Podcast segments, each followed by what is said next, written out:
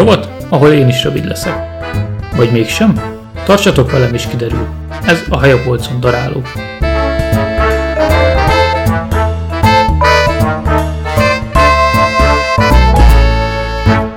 Sziasztok, én Bagoly vagyok, és hát ez az első daráló, amit fölveszek. Igazából nálam nem lesz az olyan darálós, de már ismeretitek a veszélystílusomat, azért kettőnk közül létre az, aki tudja ezt darálni a szöveget, vagy hát nem is nagyon-nagyon, de hozzám képest igen. Hát a címből már láthattátok is, hogy miről is lesz szó. Ez egész pontosan egy filmszím, az 5 óra 40. Ez nem más, mint Tóth Endre első filmje.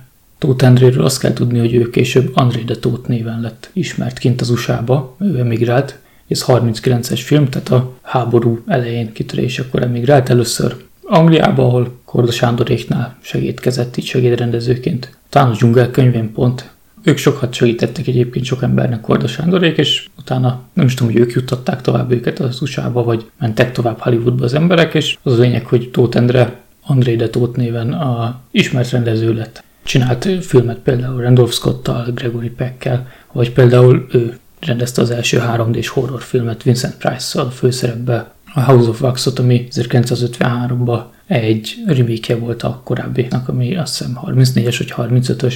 André Detot, de csak egyik személyre látott, mert elvesztette a látását még gyerekkorában. Másikra is végig egy kalóz szemkötőt hordott igazából. Úgyhogy ha rákerestek, akkor ilyen jellegzetes arca van, de neki ez az első filmje, tehát az 5 óra 40. Igazából ő később futott be a nagy karriert. A későbbi karrierje az, hát a nagy karrier az, az B-filmes karriert jelent, de tehát jó filmjei vannak, és ez a film sincs messze a B-filmekről, egész pontosan az akkoriban Hollywoodnak, Power Tiro-nak hívták ezt a független stúdiós Hát a független stúdióit nem konkrétan egy helyen helyezkedtek el, de azért aránylag közel egymáshoz, és onnan ered azt hiszem az elnevezés. Azok csináltak ilyen filmeket, mint a, mint a 5 óra 40, hogy lényegében játszódnak valahol, de a valós megvalósítás az, az végig műtermekbe szobákban játszódik. Tehát itt is az van, hogy a film az maga az Párizsban játszódik, viszont egy-két vágókép van az elején Párizsról, meg a végén a Budaörsi reptéren, hogy az akkor fontos reptér volt, nemzetközi repülőterünk,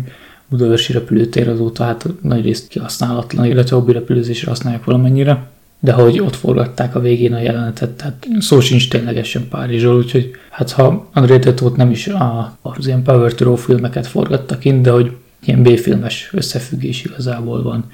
De visszatérve a Power to tehát ott is voltak különbségek, ugye, hogy kinek mekkora költségvetése volt, de hogy onnan ered a név, hogy sokkal kisebb költségvetésből csinálták a filmeket, mint a, a nagy stúdiók, ugye az 5 vagy 6 nagy stúdió.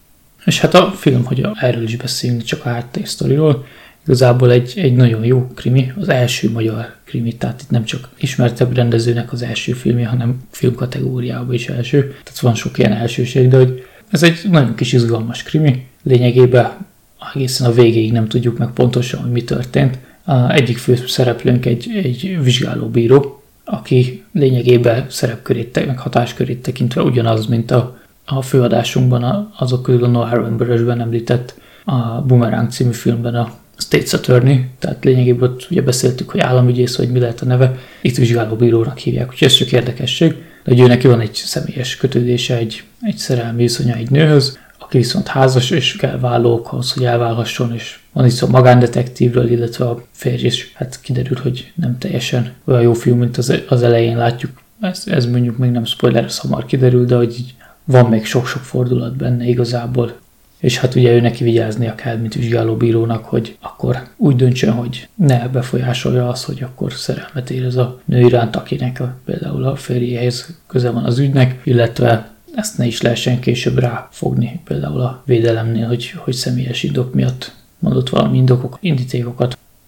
És érdemes egyébként megnézni. Nagyon-nagyon jó kis film, nagyon izgalmas. Pörög, van benne egy-két olyan poén, ami meglepő, vagy olyan, ami kicsit esetlenebb, sok esetben előjön az, hogy igen, ez, ez egy akkori magyar film már, mint jó értelemben, például ilyen a, a szerelmi szál is. Szóval abban az időben a legtöbb magyar film az szerelmi szálról szólt.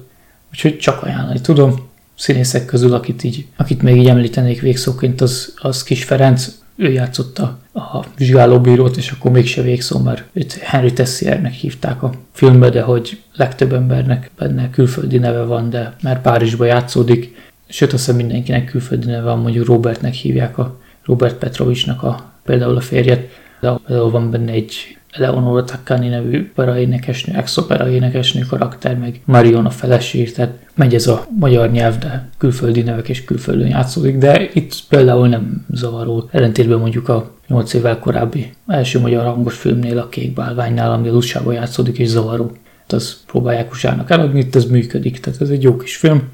Mondjuk ott a másiknál, tehát a Kék Bálványnál sok más zavaró dolog is van. És akit még kiemelnék a stábból, föltűnik a stáblistán Bánfrigyes, mint rendező asszisztens, aki később egy elég ismert rendezőnk lett, úgyhogy érdemes akkor is megnézni, hogyha így abszolút nem vagytok képbe nevekkel vagy régi magyar filmekkel. Arra számítani kell, hogy tudtommal csak rossz minőségbe érhető el. Ez sajnos sokszor így van régi magyar filmeknél, szerencsére azért ez ott. Ezen mostanában javít az elmúlt jó pár évben a filmarchívum, és újítják fel a dolgokat. Tudtam, idáig még nem jutottak el. Úgyhogy tényleg végszó, nézzétek meg a filmet. Én nagyon ajánlani tudom, nem azt mondom, hogy egy nagyon maradandó vagy bármi. Szórakoztató, nem hosszú, 78 perc talán. És hát, hogy ez az adás se legyen hosszú, és tartsuk magunkat ahhoz, amit a rovatunk címe is jelöl, el is köszönnék. Sziasztok!